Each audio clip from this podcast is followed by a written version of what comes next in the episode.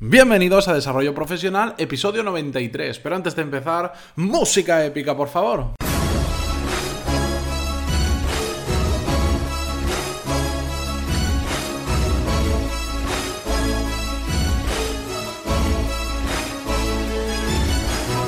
Muy buenos días a todos y bienvenidos a Desarrollo Profesional, el podcast donde hablamos sobre todas las técnicas, habilidades, estrategias y trucos necesarios para mejorar en nuestro trabajo, ya sea porque trabajamos para una empresa o porque tenemos nuestro propio negocio. Y hoy es lunes 17 de abril y muchos de vosotros habréis vuelto de las vacaciones, otros no, otros tenemos hoy, no sé qué fiesta es, sinceramente, pero en la comunidad valenciana tenemos fiesta, así que estoy grabando de vacaciones y si habéis podido recargar las pilas, me alegro muchísimo, yo lo he hecho, he empezado la semana a tope y vamos ya con el episodio de hoy que vamos a continuar con el tema de las reuniones que ya lo hablamos la semana pasada en el episodio 88. Porque todas las reuniones tienen tres fases. Una es la preparación previa a la reunión. La segunda es la propia reunión en sí, la ejecución de la reunión. Y la tercera es la post-reunión que le llamo yo. En el episodio 88, que por cierto os dejo en las notas del programa por si no lo habéis escuchado, vimos cómo preparar una reunión de manera efectiva. Y hoy vamos a ver las otras dos fases, tanto lo que sucede durante la reunión como después de la reunión. Por si no escuchasteis el episodio anterior, os voy a hacer un breve, muy muy breve resumen de los cinco puntos claves que vimos para preparar una reunión. El primero era marcarse objetivos y temas de los que se van a hablar en la reunión y compartirlo con los asistentes. El segundo y muy relacionado con el primero es marcar los tiempos que le vamos a dedicar a cada uno de los temas que vamos a hablar, siempre como una aproximación y no como una cosa exacta. El tercer punto era la preparación previa de cada asistente a la reunión, porque no podemos simplemente ir a la reunión, sentarnos y ver qué pasa, sino que tenemos que, como ya conocemos los objetivos de la reunión y los temas, tenemos que prepararnos un poco antes, llevar la documentación necesaria o prepararnos si hay un tema especial del que queremos hablar. El, cuarto punto es los asistentes que van a estar en esa reunión. Ya dijimos, que si una persona no necesita realmente estar en esa reunión porque no va a aportar nada porque no le vamos a poder aportar nada, no tiene que ir. Solo tienen que ir las personas justas y necesarias. Y el quinto punto y último era la hora a la que establecíamos la reunión. Ya sabéis, intentar no partir las mañanas, que no sean momentos súper productivos, pero que la gente esté aún descansada. No la pongas un viernes por la tarde porque la gente va a tener la cabeza en otro sitio.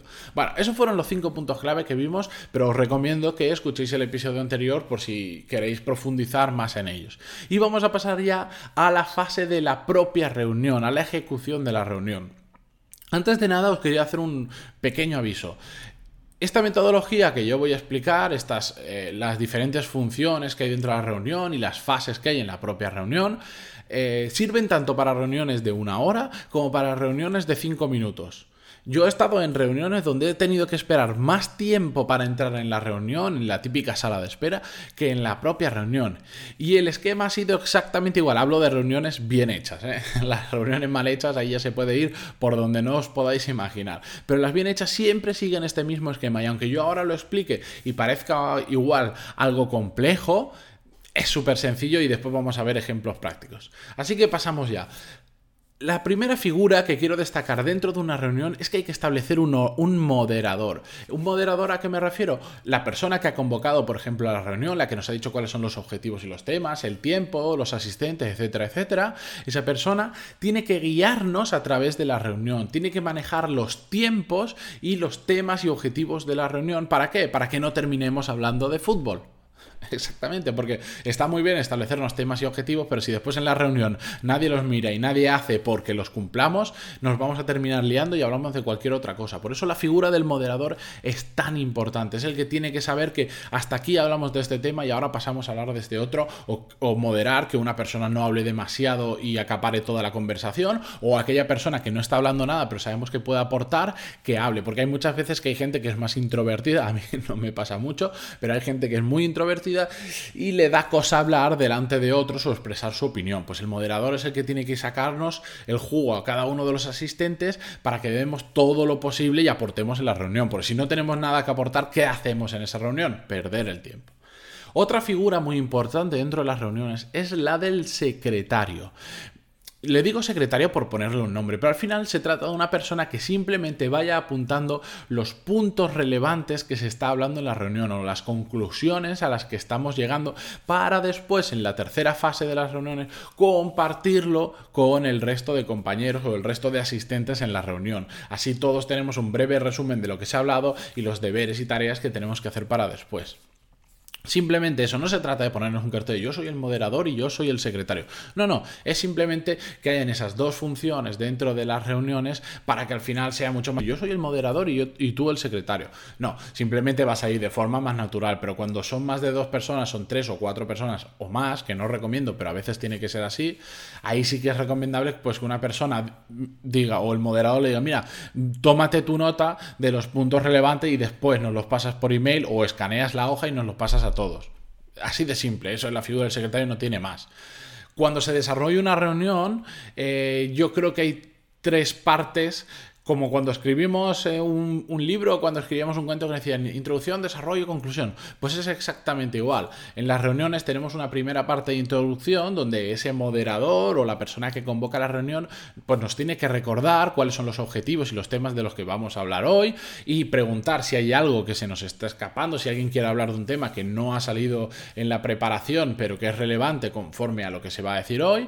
Y después tenemos una fase de desarrollo, que es donde ya se empieza a hablar tema por tema, manteniendo los tiempos y manteniendo el orden de palabra de cada uno y sacando las conclusiones necesarias. Para pasar a esa última fase, donde nos vamos a asignar deberes y tareas. Este es un gran fallo que pasen muchísimas reuniones, que se habla de todo, pero al final dices, bueno, sí hemos hablado de todo y está muy bien, pero ¿y qué tenemos que hacer cada uno? Bien, pues esa es la fase de conclusión.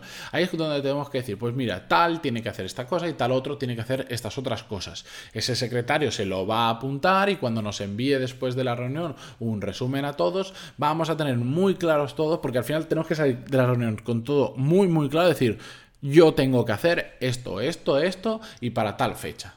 Tenemos que salir cada uno con deberes y tareas. Puede que haya gente que salga sin nada, pero no puede ser que salgamos de una reunión y nos miremos todos a la cara y digamos, bueno, sí, ha estado, muy bonito, pero ¿y cuál es el siguiente paso? Si la gente sale de la reunión sin saber qué tienen que hacer después, algo ha fallado. O era una reunión meramente informativa, lo cual es raro, o algo ha fallado. Tenemos que sacar una conclusión y esa conclusión viene en forma de deberes y tareas normalmente. Porque esto nos lleva a la tercera fase de las reuniones. Ya hemos visto la preparación, hemos visto el desarrollo de la reunión y la tercera fase es la post-reunión. En la post-reunión, ¿qué es exactamente?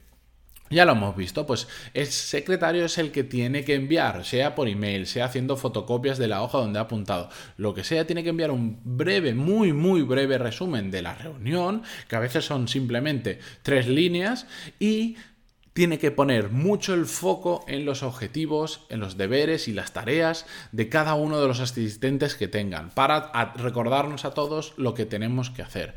Que igual este resumen estamos hablando de dos líneas, es decir, ayer, ayer nos reunimos y hablamos de esto, esto, esto y esto. Los siguientes deberes son eh, tal tiene que hacer esta persona, nos tenemos que averiguar esto otro, tal, tal, tal, tal, tal. Una lista muy simple que se puede hacer en cinco minutos si tardas más en hacer el resumen y el de las tareas y de lo que se ha hablado, que la propia reunión estás cometiendo algún error seguro. Los resúmenes tienen que ser muy breves, muy breves, porque todos hemos estado en esa reunión, todos sabemos de qué va, simplemente nos necesitamos que nos recuerden esos 3, 4 puntos claves de lo que hemos hablado y sobre todo recordarnos a nosotros mismos y al resto de compañeros las tareas que tenemos que hacer o los deberes que han salido de esa reunión. Ya os he dicho, esto funciona para las reuniones de 5 minutos, para reuniones de una hora, para reuniones de 4 horas. Es exactamente el mismo sistema, solo que pasamos por las fases más rápido o más lento, o incluso a veces nos saltamos alguna fase. Si te reúnes 5 minutos, no vas a enviar un resumen después, porque el resumen que van a ser 10 segundos va a decir, hola, Dios, ya está el resumen. No, bueno, a veces no es necesario, pero en general es una muy buena costumbre enviar ese pequeño resumen. Incluso yo he estado en reuniones de menos de 5 minutos donde después hemos enviado las conclusiones. Vas a negociar algo y te dicen, no tenemos negociación en esto, ya está. Pues después le dice, bueno, como hemos quedado en la reunión que no había negociaciones, lo siguiente que vamos a hacer es tal, pum, ya está. Un minuto. dos líneas de, resumen. Pero así a todo el mundo le queda muy, muy claro y llegamos todos a la misma conclusión. ¿Por qué? ¿Qué pasa? Que cuando hacemos las reuniones tradicionales, donde hablamos de un montón de cosas, nos vamos de la reunión y, salimos y nos miramos la cara con el de al lado y decimos, ¿tú te has enterado de algo? No, o si me he enterado, yo creo que esto, esto, esto, y de repente dices, ostras, pero ¿cómo puede ser que tú pienses eso si yo he estado en la misma reunión y yo creo que es todo lo contrario?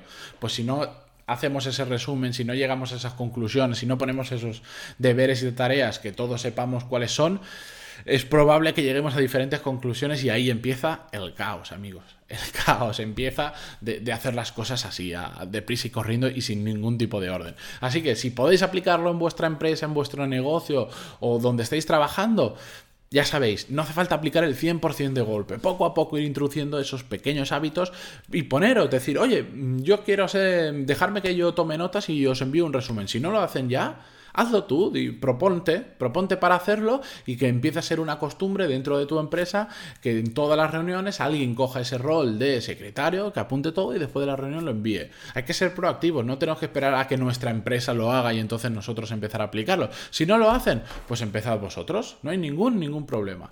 Así que nada, como siempre, muchísimas gracias por vuestras valoraciones de 5 estrellas en iTunes y vuestros me gusta y comentarios en iVoox. Muchísimas gracias por estar ahí, como siempre, y nos escuchamos mañana ya laboral para todo el mundo con un nuevo episodio. Adiós.